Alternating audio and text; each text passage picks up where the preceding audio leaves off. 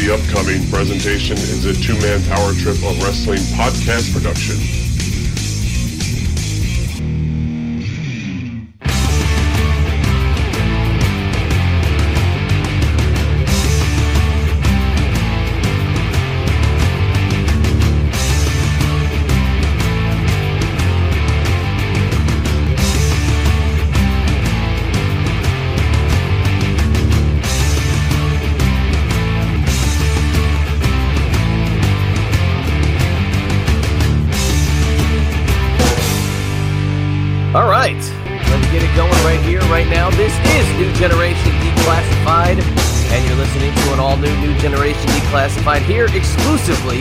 On the Two Man Power Trip of Wrestling Podcasting Empire. If you didn't know by now, my name is Chad, and every single week we take a journey back in time and go back and look at the glory days, the good old days of uh, professional wrestling, the World Wrestling Federation's New Generation era, 93 to early 97 ish.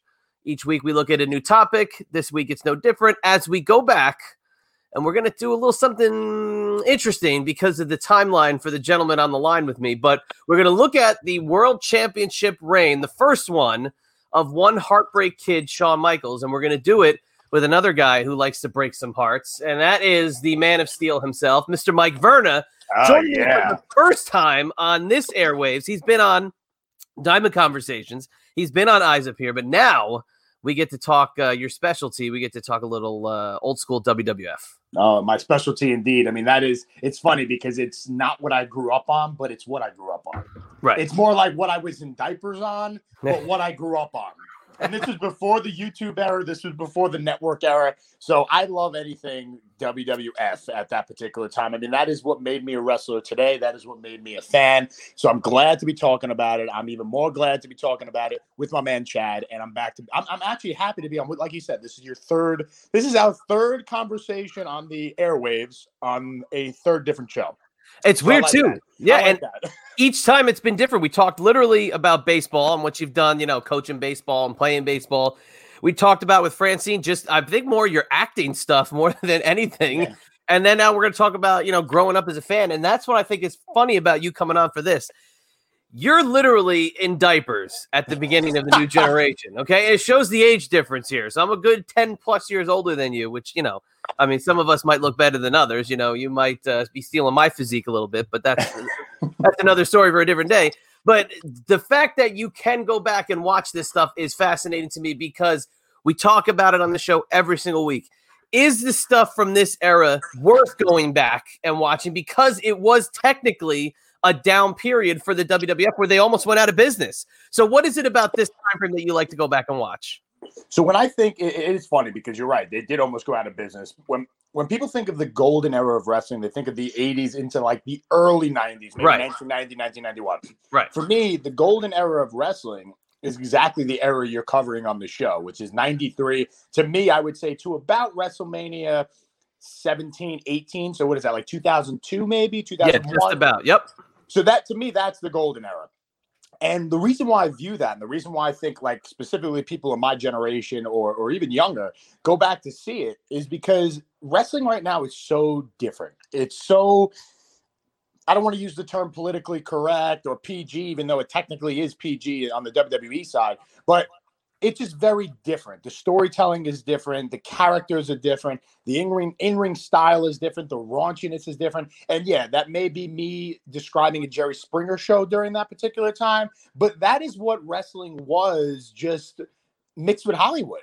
And and everybody likes a car accident. Everybody likes a car wreck on TV, rather not real life, God forbid. But everyone likes to see the car wreck on TV or the big shootout, and that's what you got every single time you watched um, uh, an episode of Raw or anything, any kind of a show that they put together in that in that time frame um, during that era, because you literally didn't know what you were going to see. You didn't know what to expect. You didn't know if uh, you know you were going to see a bloodbath. You didn't know if you were going to see Stone Cold get literally hit by a car. Uh, you know, um, DX on in, in, in its absolute high. Uh, you know, breaking breaking down barriers, doing things that you know you would never imagine a wrestler would do on TV, especially coming from the '80s. Um, you know, the, the list goes on. I can't even name it, but it just drew you in. It drew you in. I guess more on a personal level, um, to me, it was the characters and the storytelling. Uh, I think that's our biggest disconnect from that era to now. Um, the storytelling now, or the storylines, maybe it's the internet era, maybe it's uh, pulling back the the fourth wall and and letting the fans see uh, behind the curtain. It could be one of those, but the storytelling and the characters from that era will always captivate a pro wrestling fan. And and I think the ability to go back and look at it now, that's what really gets people, you know, questioning why wrestling is the way it is today when it was like that back in the day. That's wow. That's about probably the most perfect answer I think we've ever had about looking at this. No, I'm serious because it's smart too. And you're also in the locker rooms every single weekend, and you see what it is like today and how you guys are, are you know, and those who are, are performing are held to a certain standard that pretty much is going to be impossible to beat because that era was so unique. Now, let me ask you this. Now, you mentioned characters, you mentioned storylines. What about, and, and singling out Shawn Michaels here, who we're going to talk about, the superstar, the main guy, the icon, the main event? Is that something that's kind of lacking even in the development stage as people are coming up? Are there those standout superstars that we watched during that era? Well, the interesting thing about that is, is if you look at Shawn Michaels during that time frame, he would probably, to the naked eye, fit in more with the current product because True. of his because of his size, his style. Um, he was a high flyer when high flying wasn't really a thing. I mean, he can he can high fly. Let's put it that way. Um, he was smaller, no doubt about that. He wasn't the biggest guy in the room by far. Um, so he definitely fits in more now uh, with this era of, of, pro wrestling than he did then. Um, but as soon as he got on the mic and as soon as he got in the ring, he really was the showstopper. He was the main event, Mr. Mr. WrestleMania. He had that ability to captivate the captivate the audience um, more than these giants and these um, Greek god looking wrestlers that Vince McMahon had signed at that time. Lex Luger couldn't get over. Uh, you know, Hogan eventually had his his fizzle down. Warrior. You look at the guys that are bona fide legends in this business, and Shawn Michaels is, is, is on a different level, and he doesn't even look like them. He doesn't perform like them. So you know, the, it's interesting because when you say superstar now, to me, I feel like, and this may sound kind of uh, hypocritical, but I feel like if I saw a warrior looking uh, product coming up, or if I saw a new school Hulk Hogan coming up, I would probably be more drawn to that guy than someone who looks like Shawn Michaels right now. Right. Only because it's so rare. You don't see it. You see more of the traditional athletic body compared to the the giant wrestler that you would think of for someone who's not a fan. If you're not a fan and you think of wrestler, the first couple of people that come to your mind, the first person to come to your mind is Hulk Hogan. And you know Hulk Hogan in his heyday, heyday was billed at 6'8", 350 pounds. So when you think of a wrestler, I think that's what you think of when you see Shawn Michaels. That's the last thing you see, you know. So it's it's it's just it's just an interesting dynamic right now because although when you look at Shawn in the ring and you see him talk and you see his charisma, you see that superstar.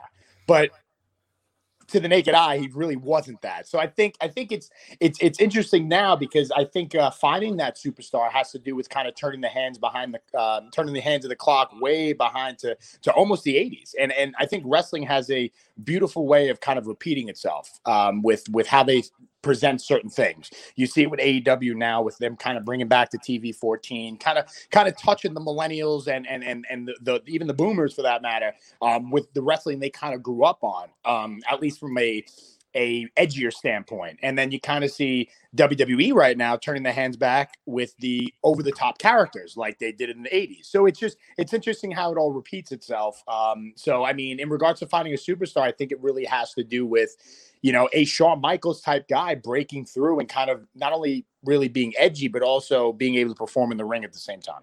Right. So in this era, we obviously see the emergence of Bret Hart as a world champion, Shawn Michaels as a world champion, Owen Hart is the top of the card heel, but also, you know, in that same size bracket as those guys. But on the flip side, Diesel, Razor Ramon, The mm-hmm. Undertaker, Lex Luger, Yokozuna, still these giant, massive guys and the and the ones that might have had the longer term, you know, um, impactful spots in history are the best Shawns and Owens of this new generation. So it, it's a really interesting dynamic, and I'm sure there's guys that salivate at the opportunity to dream match Owen Hart, Bret Hart, Shawn Michaels. Would I be correct in saying that? Uh, you'd be 100% correct. I think if what happened to Owen didn't happen, I think he a would probably still be relatively active, unless you know he decided it's not for him anymore. I mean, what yeah. would he what would he have been now? I mean, he probably would have been in his fifties. He would have been basically in the same class that all those guys are now, probably mid fifties. You know, and either trainer, sporadic match here or there, or you know, uh, or, or, or, retired off into the sunset. I couldn't right, agree more. Right. I couldn't agree more with you. But but to think, you know, if Owen had survived, like forget about the time frame now and, and some of the guys that he could have wrestled right now. Imagine the guys like Eddie Guerrero, yeah. Chris Benoit, Dean Malenko, a real a real main event feud with Shawn Michaels, and the list goes on. I mean, that's the type of stuff that we would have saw from Owen, which would have been crazy because I think a real Owen Hart Shawn Michaels feud during that time frame would have probably headlined match quality wise. I think it would have it would have been more of a a um, interesting watch. I'll put it in that than Yeah. Shawn versus Bret. Because it's, it's hard to say that it would have been a better match because I think Bret and Owen wrestled very similar but different at the same time. But they still had the ability to tell that story, you know, you know, crazily, which which is a great thing. You know, I mean, even after even after the screw job happened, if they just literally pay, I know there was probably some backstage things going on, and Owen probably didn't want to work with Shawn at the time. But imagine an Owen versus Shawn match after the after the the uh, the uh, the screw job. Well, they have the one, but it was a one and done. They That's what had I'm the, saying. I yeah, the December really- in your house, but it w- it went nowhere because that Blackheart character didn't really resonate well. We just watched Owen Hart as the whiny brother of Bret as a as a top bad guy. Then he breaks Steve Austin's neck, and now all of a sudden, just because Bret's gone, he's now this edgy good guy, and it really it fizzled before it even got a chance to to get hot. Yeah, and, So- and, and the sad thing is, is like if you look at that era, and I'm putting over the storytelling and the storylines, Vince had massive balls back then. He didn't care. He didn't have shareholders to answer to. He, anytime someone questioned what he put on the TV screen, he got in their face and he basically said, "Screw you."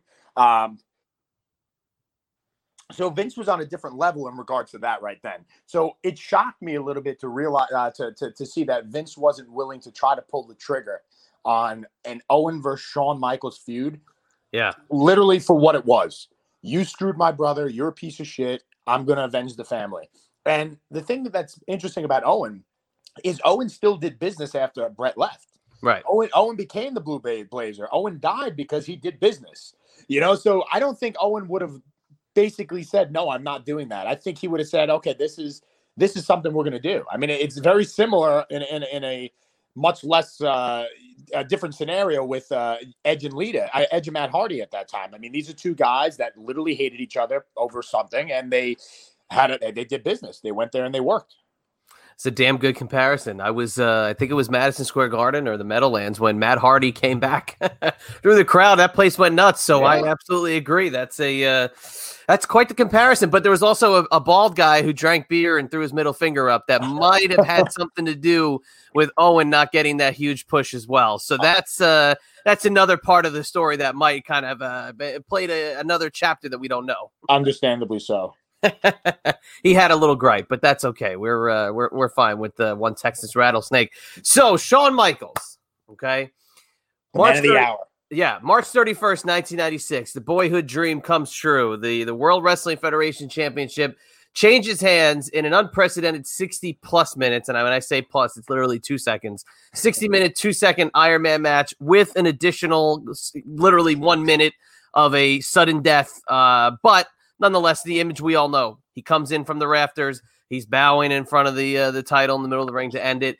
The Iron Man match being what it is, I am not a fan of this match. I just I don't think it worked well on pay per view. And at the time in '96, I, I could not have been less interested in an Iron Man match. What do you think about when you see it, or whenever you ever you have watched this Iron Man match?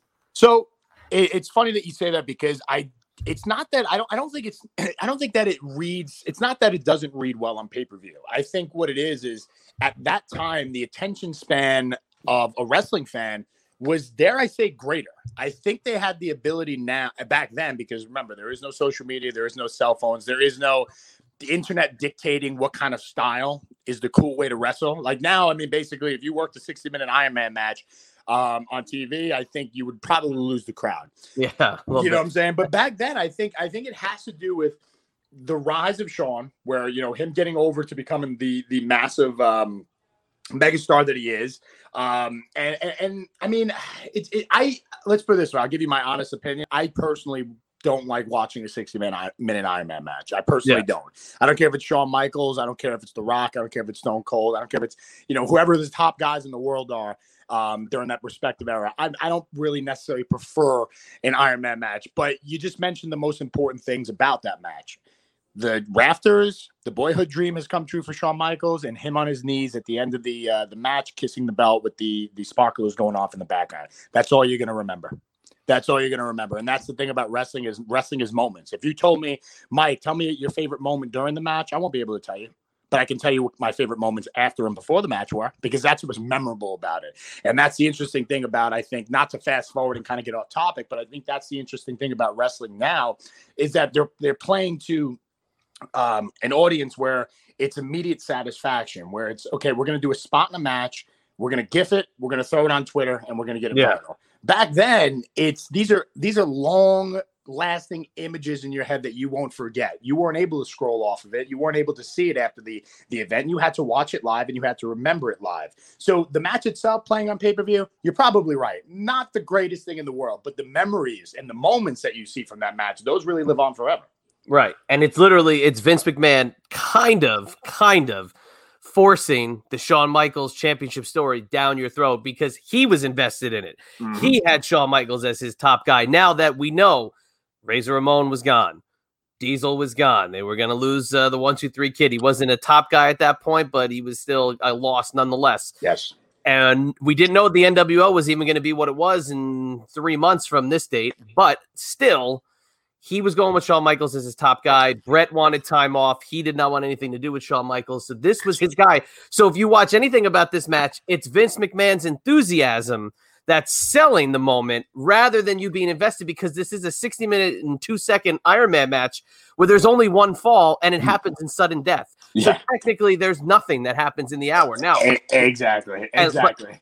and last week on New Generation Declassified, we pulled up a show from 93, January 93, the Boston Garden. It was a 60 minute Iron Man match with Flair and Bret Hart. They had five falls Hmm. in the match, and each one you could tell had an exciting finish. So, if that's the difference maker in the match being memorable, to me, this is a stinker just because it there's nothing happens for an hour. And it wasn't that each guy was jockeying for position. It's just that I guess neither one of them wanted to lay down in the middle of the match. I would assume. Bingo, bingo, bingo. You hit it on the head. That's exactly what I was going to cut you off about. I was like, Flair does business. Flair entertains. Flair knows how good he is. He doesn't matter if he loses or wins. These two guys at this particular time, I mean, they could. You could even get them. Bret had to have five. If Bret had five punches, Shawn needed six. Like that's where they were at. So the fact that it went to a sudden death is basically probably Bret being Bret saying, "All right, I guess you could beat me in sudden death, but it's going to be something shitty." So I think you're spot on about Vince. Vince telling the story. Vince saying, "Look, my soldiers are gone. This is my new captain, and you guys are gonna, you guys are gonna love him." And that's Vince. Vince's genius right there. Because again, like we said, to me, you just hit it on the head. Memorable moments in the match, the sudden death win. Whoop de doo. Memorable moment, real memorable moments in the match. Vince McMahon screaming, "The boyhood dream has come true for Shawn Michaels." Yeah, it's crazy. So now, right after this, okay, right after this giant moment, they have a Monday Night Raw the next night. One thing I just want to point out about it I'm not going to run through each match, I'm not going to run through each memorable feud. He had just a couple of these on the way to losing the title in November. But just the, the next night, the house for the Monday Night Raw in San Bernardino, California at the Orange Pavilion, Monday Night Raw, only 3,000 people. Hmm. So if that goes to tell you that, I know nobody knew Shawn Michaels was going to be the champion until the you know the pay per view, but still, this is the guy who's taking the ship a three thousand dollar, three thousand person venue for a Monday Night Raw. That's that's really not that big, you know, in the grand scheme of things, and and maybe that's kind of why uh, this title reign gets a little bit of shit thrown on top of it because the houses were very down at this period. Three thousand people for a Monday Night Raw. We can't even fathom that now. No, we cannot. I mean, three. If you if if when Vince gets back, when WWE goes back on the road uh, the end of the next month, um, even with COVID and any kind of precautions, even though most of the world is open at this point, um, if they ever drew three thousand people, I think the business would be in a serious, serious. We'd have a serious issue in the Yeah. pro wrestling business. I mean, it's bad enough they can't pull ratings, but to not be able to get live people in after a year and a half of no live wrestling, uh, that would that would really trouble me. But that at, at that time, that's even to me, I think that's even more alarming and a little bit weirder because when you think of that era, you think of the packed venues and every single fan in the nosebleeds bleed and up front had a had oak tag signs galore. I mean, that's another thing. That's a straight too far off topic, but those oak tag signs in the 90s for wrestling, I think those are just as iconic as some of the moments in matches.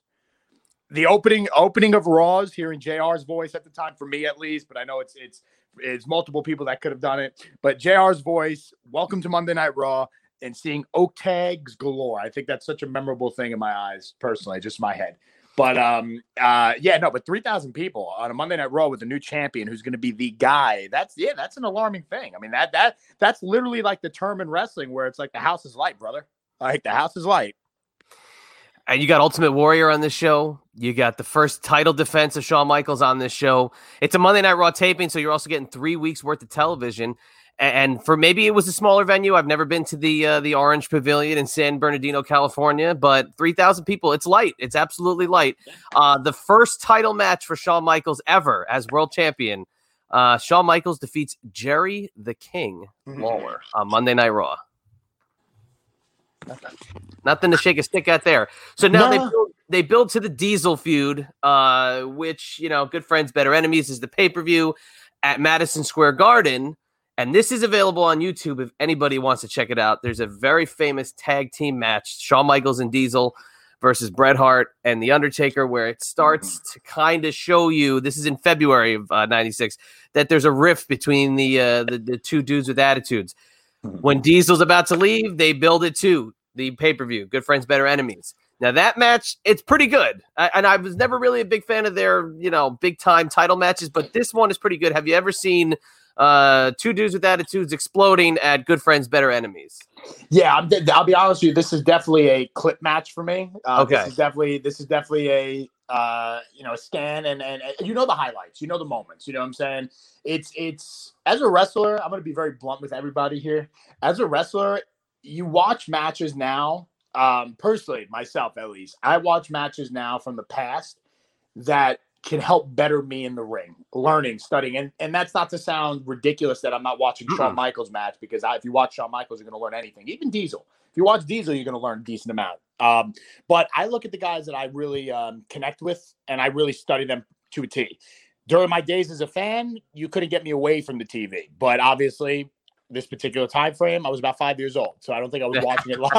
I wasn't watching it live, uh, but so I would definitely have to like look back at, at the moments. But it, it's it's to me, I'll put it this way: from what I remember of the match, and from my, what I remember from the, the the the feud, was anytime you have two legit best friends in the ring, you're going to get magic. Unfortunately, based on the other matches they had, like you said, it, there was no showstoppers. There was no memorable. Like that's that's the the best way to describe what you just said.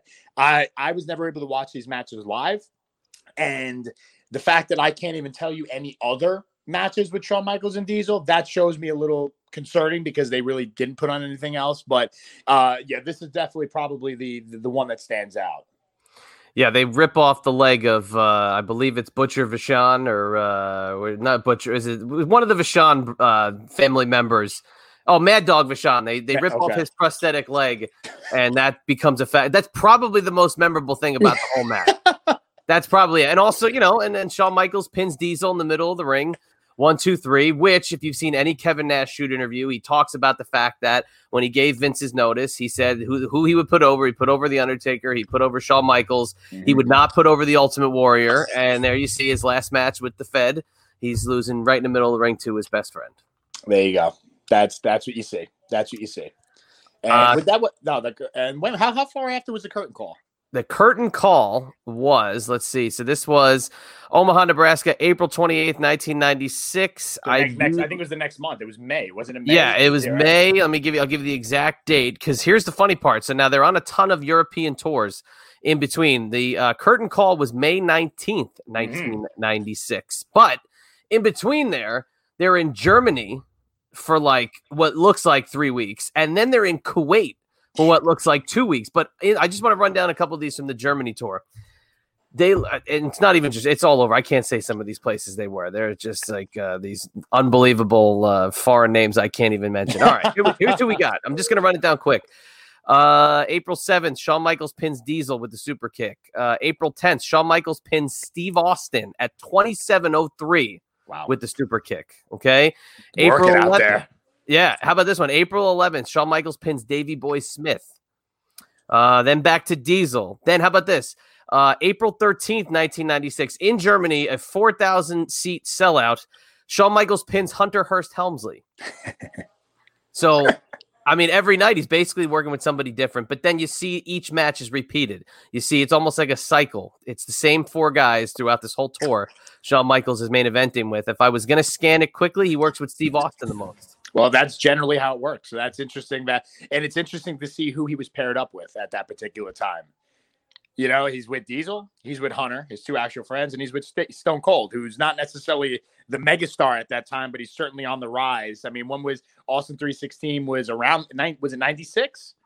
Yeah, that was uh, 95, no, was June, June 96. They, so it's right there. You go. So it's his moment is about. They know it's about to come, and then the curtain call happens, and then it happens, and then there it is. That's the door right there. So go figure. Yeah, and I believe that Germany tour or the Kuwaiti tour is where Bret Hart sees Steve Austin and says, "That's the guy that I want to work with when I come back." So that was a very big little block. Boom. Yeah. That that's look at that. See, you can you could do a whole show just based on the rise of Stone Cold from the Kuwait that Kuwait Germany tour to the curtain call to Bret's return. Because that's that's a lot of shit right there. That's a lot Yeah, of shit that- packed in. yeah, it definitely is. Now, how about so you mentioned the curtain call?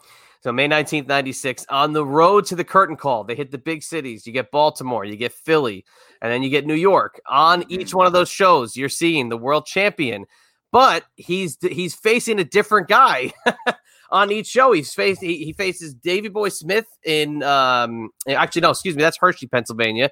Oh, he's got Diesel in the steel cage at those three big shows. So they were working it out to get to the uh, the curtain call. Uh, we'll just touch on it quickly. You know, it is what it is. It's a business exposing uh, piece of history, but nonetheless, you got to look at it. It was a big deal at the time, and, and people lost their shit even then. Oh, no doubt about it. No doubt about it. I think I think um real real quick on it too, but I, I think at that era specifically before the business was totally exposed, little little drops of breaking down the fourth wall like that was special. Yes. Uh, it was special. It was those little like Easter eggs, those little wink wink moments back in the day that really, you know, they were awesome. They were awesome. I always, I always had liked them growing up. Like, um, you know, you would see those little like uh, nods to like WCW that weren't so blatant, or you would see guys that used to, you know, just they break kayfabe a little bit, and and it, it was fun. It was fun at that time. Obviously, it was a mortal sin, and I can understand why a lot of the old timers um, were against it because I mean we didn't have an internet. You know, a lot of stuff was still protected, and and like I said, if wrestling was able to be like that today, I would fuck, I would be in, in awe. I would love it. I would love it. Kayfabe is a beautiful thing. Um, but yeah, looking back on, it, I think it was one of those beautiful moments that, like, you know, look, it had to happen. It happened. Uh, it, it- it's it is what it is. Guy hit his last home run in a home stadium. He said goodbye. You know, well, in that case, three of them, but Yeah. you know what I mean. It was, and I'll tell you, from that time, and you know, growing up in that era, and I'm 14 years old in '96, so you knew they were gone. You absolutely knew before even the curtain call stuff. You knew they were on their way out. And if you you watch WCW programming, and Mean Gene would hop on and be like, "Hey, I um from my sources, I understand that big stars are leaving the World Wrestling Federation, and they're on their way to WCW, but it's three dollars a minute to call if you want to find out." You're like, "Shit." Shit, I gotta see who's it gonna be. I can't afford that. Three dollars a minute, and then you got to wait ten minutes to get to the actual news. Uh, But great. nonetheless, you knew something was happening. You just didn't know what it was. And me, I was a hardcore WWF guy, so to see your soldiers leaving, it was uh, it was hurtful. Now I mentioned to you before we started that Shawn Michaels and New York had a very very hate hate relationship. The Madison Square Garden crowd despised Shawn Michaels, and especially Shawn Michaels as the champion. Now they would grow to love him again. He would be over, uh, you know, in his in his later tenure in the WWE. But during this time in '96, anytime that first drum of his theme song hit, he was booed out of the building. Now, what do you think it was? You think it was the flamboyant nature of the character, the ladies loving him? What about Shawn Michaels? Do you think New Yorkers hated? him? Well, as New Yorkers, uh, it could be a whole list of things. I'll tell you that much. I think New York being one of the big cities um, when it comes to pro wrestling, New York, Philly, Boston, you know, uh, there's plenty, but especially in the tri state area. Um, but New York being one of those major hardcore loud vocal wrestling cities. Um, I would say it's kind of similar to what we did speak about um, in the beginning of this conversation, which was what they were used to. So you think of Madison Square Garden, you think of a few names: Bruno Sammartino, Hulk Hogan, specifically. These are I hate to use this term on the air, but forgive me, but those are man's men pro wrestlers. That if you're a man's man, like that's that's your pro wrestlers. And then you would see Shawn, and you would kind of see this progressive, like new style, new wave, you know, fancy um, ring gear. The the ladies, you know, the sexy boy song. The ladies love him. He's cocky. He's brash, and it's something that New Yorkers just don't like we don't like that. You know, like New Yorkers don't like guys who think who, who are hot and ha- who think they're hot shit, and and they are. You know what I'm saying? We don't like that. We're gonna make it be known.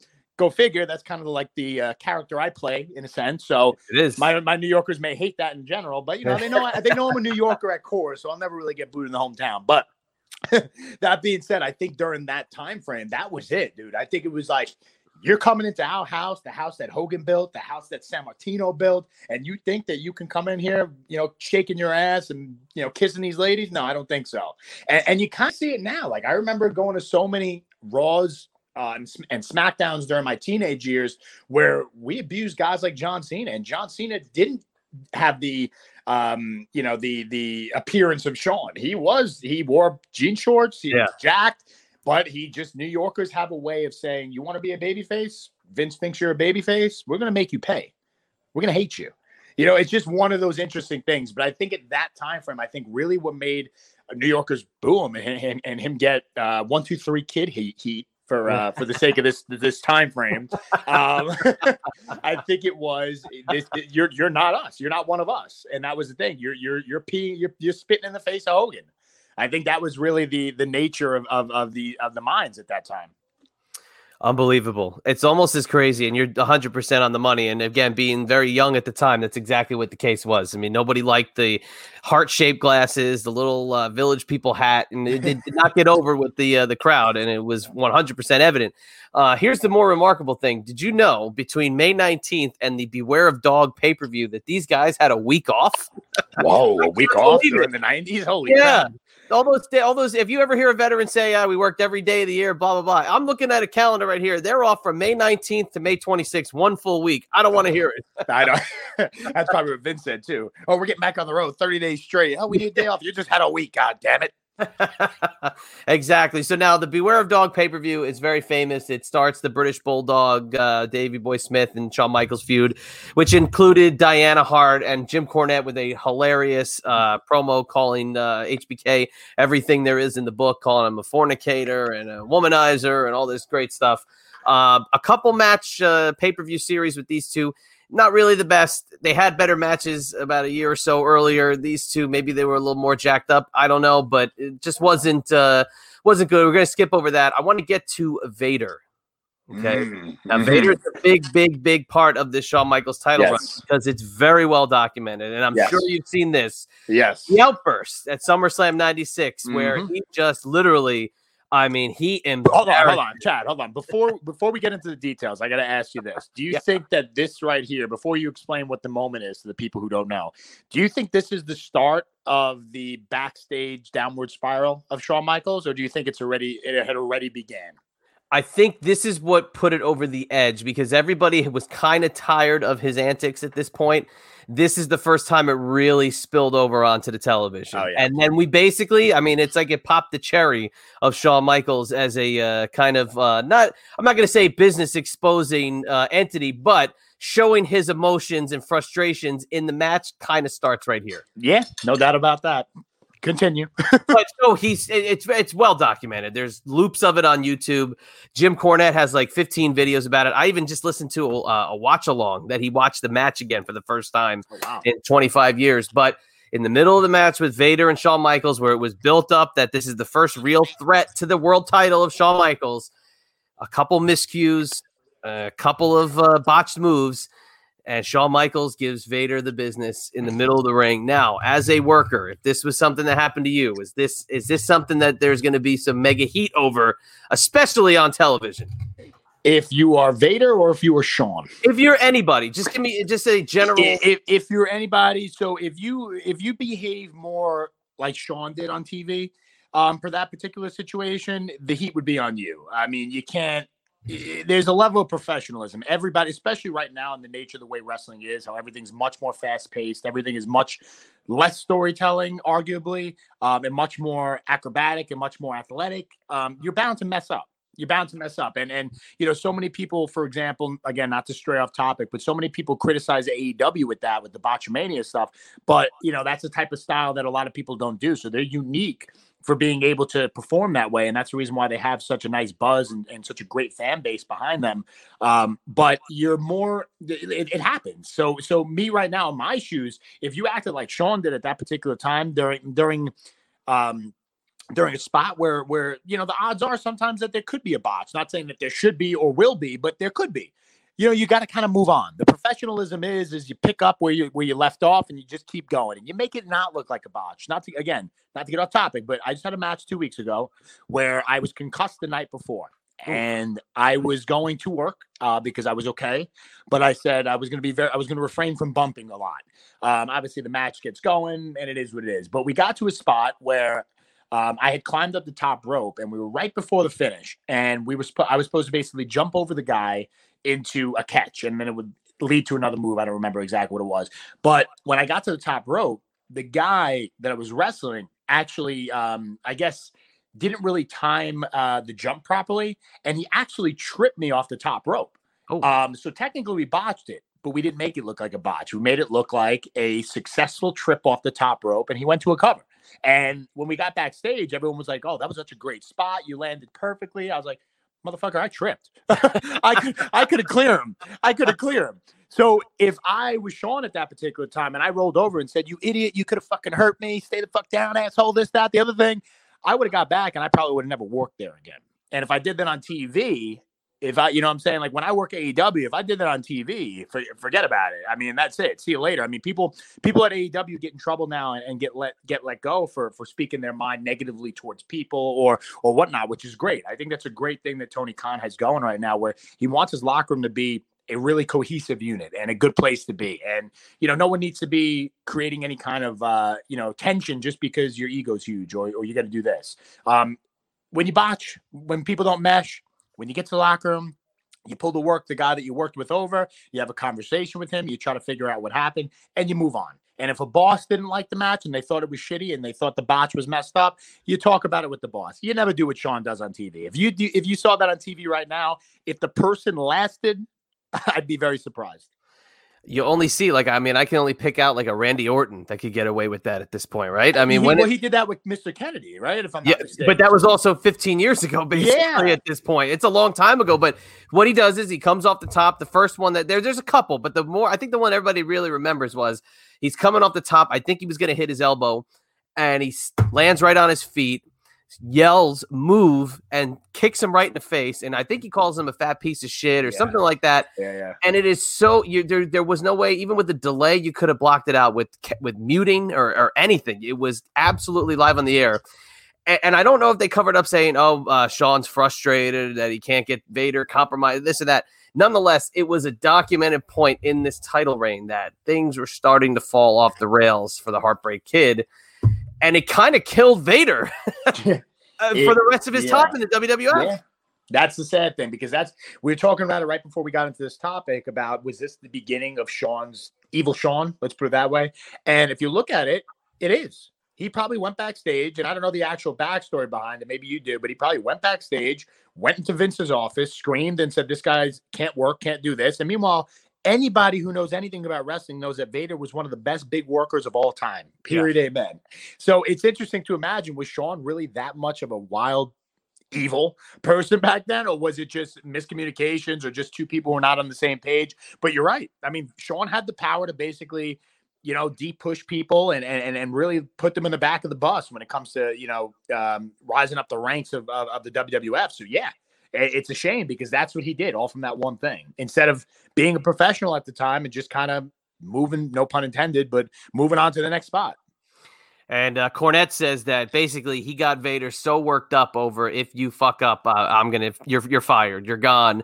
That Vader was so focused on the match that he forgot some of the spots, and he was so like literally focused on what I needed to do that stuff got messed up, and it just uh, it really killed you know the the leg not like the legacy's still there, but just the the WWF career of Vader, and it never recovered after that. And he was supposed to basically get the world title at one point, and then I guess drop it back to Shawn. I don't know if it was at the Royal Rumble, but this other big uh, guy kind of gets in the way of that. And the build over the next three months uh, on a different show, we could cover this, but Sid is now the topic of uh, the up and coming babyface. Now they mm-hmm. finally got Sid in a spot where people are starting to get behind him. The power bomb's really getting over. He's uh, he, we know him as a bad guy, but he's he's kind of beating everybody's ass. And why? Why do we yeah, love cool. him?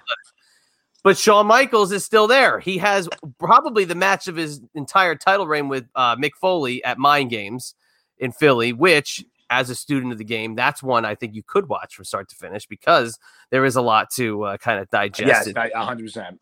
It's it's the match that made Mick Foley, I think, kind of stand out in the WWF more than anything. But at that era, yes, at that era, and, yes, and it was a big deal, Mike. I remember very very well. It was on my birthday in 1996. it was the uh, it was a show that really made you look differently at, at Cactus Jack. You knew who it was. You just you looked at him as this guy is now a main event player.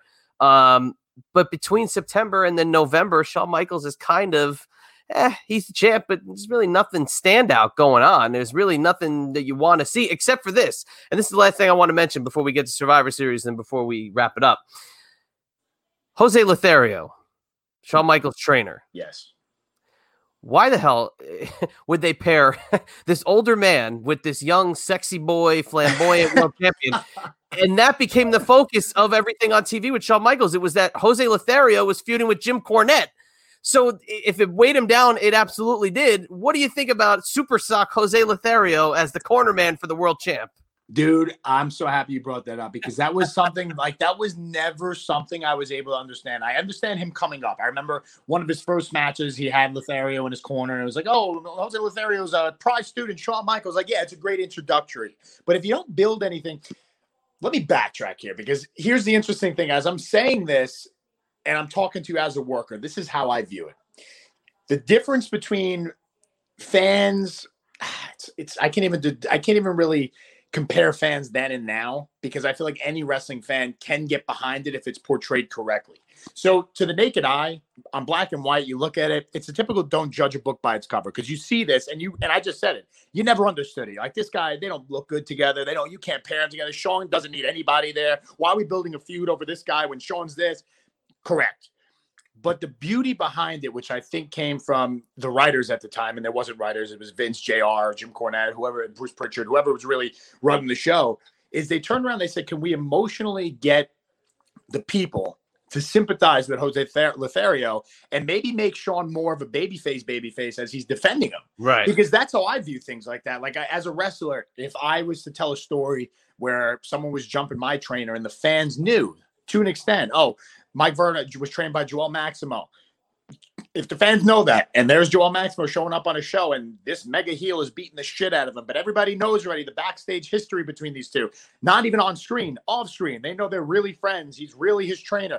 That can connect people. That can make people turn around and say, "That is a that is a feud I want to see. That is a that is something that I, emotionally connects me to it. The thing is, is you have Jose Lothario who can't really match up to Jim Cornette's uh, charisma, in my opinion, and you have Shawn Michaels who, both on screen and off screen, is kind of a wild horse.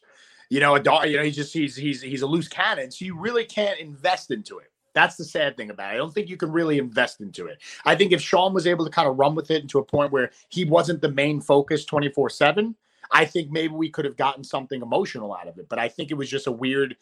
It just didn't match, you know. It just didn't. It didn't connect, and I think that's that's probably your same feelings. Yeah, it was not good. And when and I, growing up at the time, you didn't get it. You're like, this guy is the sexy boy. So when he's going back to the hotel, does he have to put like Jose to sleep before he goes out to uh, yeah, bar, yeah exactly. It's like, like little Jose with his glasses and his yeah. cowboy hat. It's like, come on and nothing against Jose Lothario. The other thing I didn't get about it was he wasn't a Northeast guy. We didn't know who he was. We maybe heard about him by reading a book or a magazine, but he wasn't a guy that you would say, "Oh, that's a WWF luminary, Jose Lothario." No, he was a San Antonio guy. He he was legit a Texas wrestler. He wasn't a Northeast star. So that's what also I think kind of hurt it too. And he would play into the finish. Shawn Michaels loses the belt at Survivor Series 1996, one of the shows I'll point to and say, I feel like I knew everybody in attendance that night because everybody who I talked to that was a wrestling fan was there except for me. Uh, how about this for a house? 18,000 at Madison Square Garden. Sounds sounds like a New York crowd. And Survivor Series, which we all know is Bret Hart and Steve Austin, Bret Hart's comeback match. Yep. And uh, Shawn Michaels, Sid main event, uh, November 17th, 1996. Uh, I personally was also getting ready for November to Remember, which was the following weekend uh, that. for ECW. 'cause Look at that was a, that.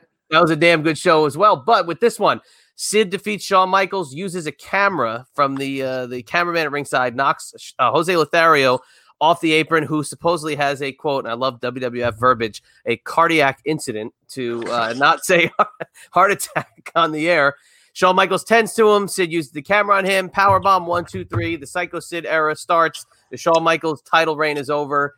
Eight months, and it felt like it was a, a roller coaster of a downward motion. Yeah, I mean, when did Shawn get it back? The Rumble, right? Was He it gets it back at the Rumble, but it's it's very weird. It just it it seemed forced. It, it would it didn't seem like uh, even though it was a big it was a huge venue. It was in San Antonio. It was a home turf kind of show. home turf? It just didn't work. Personally, that's how I feel. You're saying the the the him getting the belt back, Getting the belt back, it just didn't. Where the match kind of stunk. This one was much better. The Survivor Series match Yes. a thousand times better. Yeah.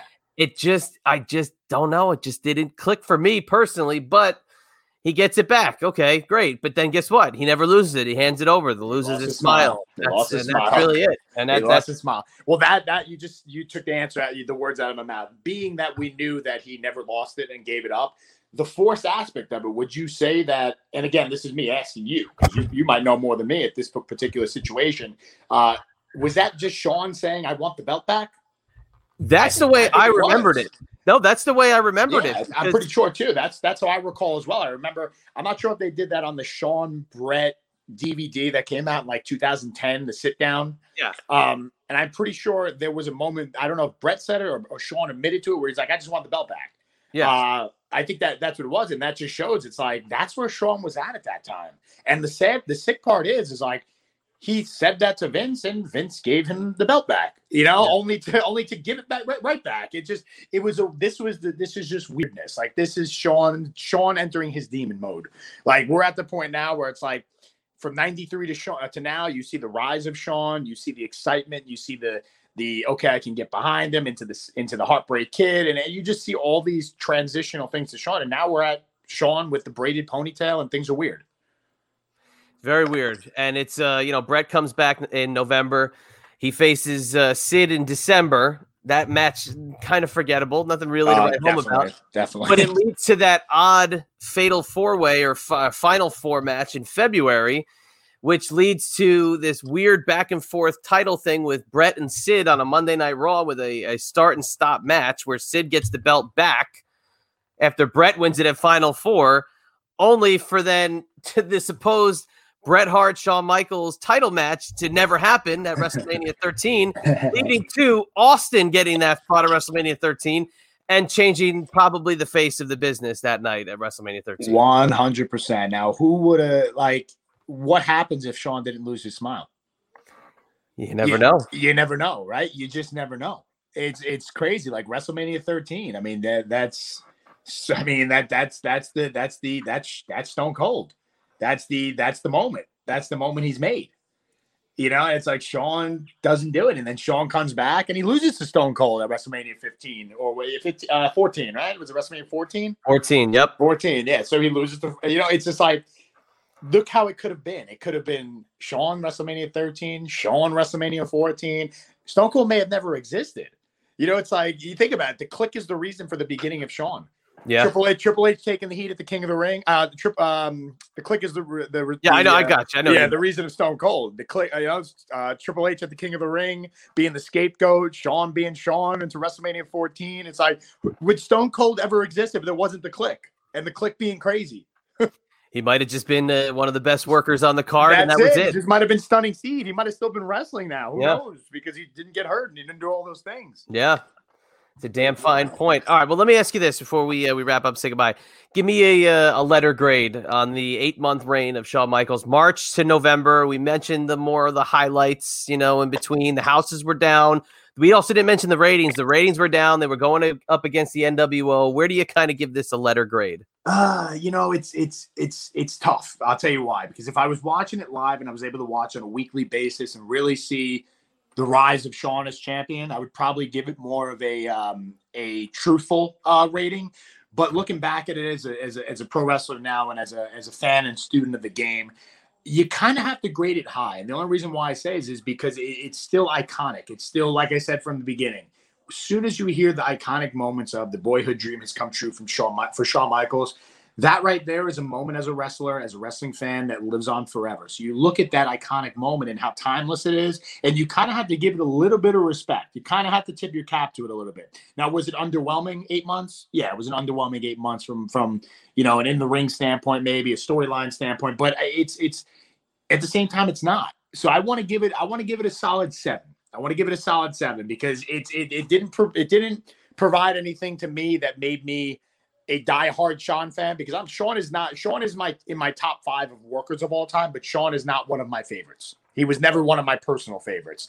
If Shawn, if that era of Shawn Michaels was able to captivate me when I was able to watch it back during my time, that then I may have graded it a bit higher. I may have even given it a 10, a fair 10. But I, am going to give it a seven only because I respect what memories it, it, it, entails. I respect the fact that it started the iconic Bret and, Shawn saga and and and and, it really started Shawn. So we can't we can't downgrade that. It's the beginning of Shawn Michaels. Period. Amen. We have to show respect to that. I'll give it a five, only because going to those shows at the time. Yes, you have definitely have a more more yeah, appropriate thing. There was definitely a lackluster feel to that summer and early fall to the WWF shows. I mean, even going to one in February '96 where he was uh he was in the main event, but he wasn't the champ. It was him and Yokozuna against uh, Bulldog and Owen and he the place went nuts. It was Meadowlands. Place went nuts when he came out. That's February.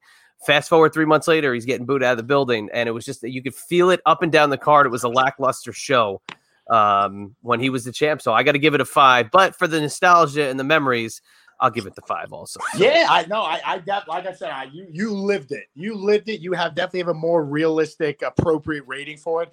I just go back at it from a standpoint of this is something I was able to look at, look back at. This is something that created one of the t- the best wrestlers of all time, if not the greatest wrestler of all time. Um, and for those those reasons alone, I, I have to maybe give it a seven. But like you said, lackluster, nothing super memorable. But it started the Bret the Bret uh, Shawn saga, and it, and it and it was the start of Shawn Michaels himself. So, got to give it something. I agree. So we'll go five and seven. All right, Mike, before we say goodbye, please share with the listeners uh, where they can find you on social media. Now, this will probably not air until next week. So okay. don't give out where you're going to be this weekend. No worries. But, no worries. do the vague, you know, this is where you can find me kind of uh, promotion right now. Fair enough. Well, Chad, as always, I got to give you props first because you are one of my my my favorite conversations. You're my boy. That's uh, right. Let's go. Let's go Mets. That's first of all, more than anything. yeah. But, we we got to mention they're in first place as we record. Oh, yeah. So we'll just mention that. Baby. I'm sure me and Chad by September, October may have a a hopefully a fingers crossed a postseason preview show. That's that's that's a must. I won't say it. I said hopefully, fingers crossed. but uh, to anyone listening, thank you for listening. Thank you for sticking with every single pro wrestler during the pandemic. The world is open now. Let's have fun. We can stay safe and still see pro wrestling. So thank you for that. Um, you can find me at Man of Steel MV on all social media platforms. Uh, give me a follow. I definitely appreciate that. And we got some big shows coming up. I won't date them just because we'll wait to see when the the show airs. But Northeast Wrestling on the horizon, Chaotic Wrestling on the horizon, Invictus Pro Wrestling on the horizons, and who knows? You may back in, may uh, yeah, see me at the old uh, Jacksonville uh, arena sooner or later. Hmm, interesting. Yes, very uh, very interested to see where uh, this gentleman ends up. Again, you you gave me it's a mutual admiration society. You gave me some props. I give it to you. You're one of the only guys I like to follow in terms of the independent wrestling scene. He Mike is a physical specimen. He puts a shit ton of time into his work, and he's a hell of an actor as well. So I'm not going to discount that for him. So please support Mike Verna and everything he's got because you never know where he's going to end up, and that's where I can uh, leave it at that. If you want to follow me, it's at Chad EMB on Instagram and Twitter. My website is ibexclusives.com. Check out all my autograph signings I got coming up over there. This website is tmptempire.com. You catch all our podcasts under the TMPT umbrella, including our association with the Vince Russo Russo brand and the franchised Shane Douglas, the Triple Threat podcast on the Russo brand every single week. The franchise's brand of podcasting, and me and JP are just there for the ride. And uh, we love doing that show, but also ECW diva Francine. My girl. Yeah, yeah. She's you're one of her favorites too. Uh, Patreon.com slash Francine Podcast, the Eyes Up Here universe. Four shows per week, only on Patreon as well as the Creative Control Network. That's enough. There's that's too many plugs. I, I, I'm running out of breath. you're I'm running out You're out here working, brother. You're out here working. Hey, if if there's a moment spared, then uh, I gotta make uh, I gotta make up for it. So we'll say goodbye for Mike Verna. This is your old buddy, the Chadster. We will catch you on the flip side. Thanks for listening to the two man power trip of wrestling. What the world is downloading.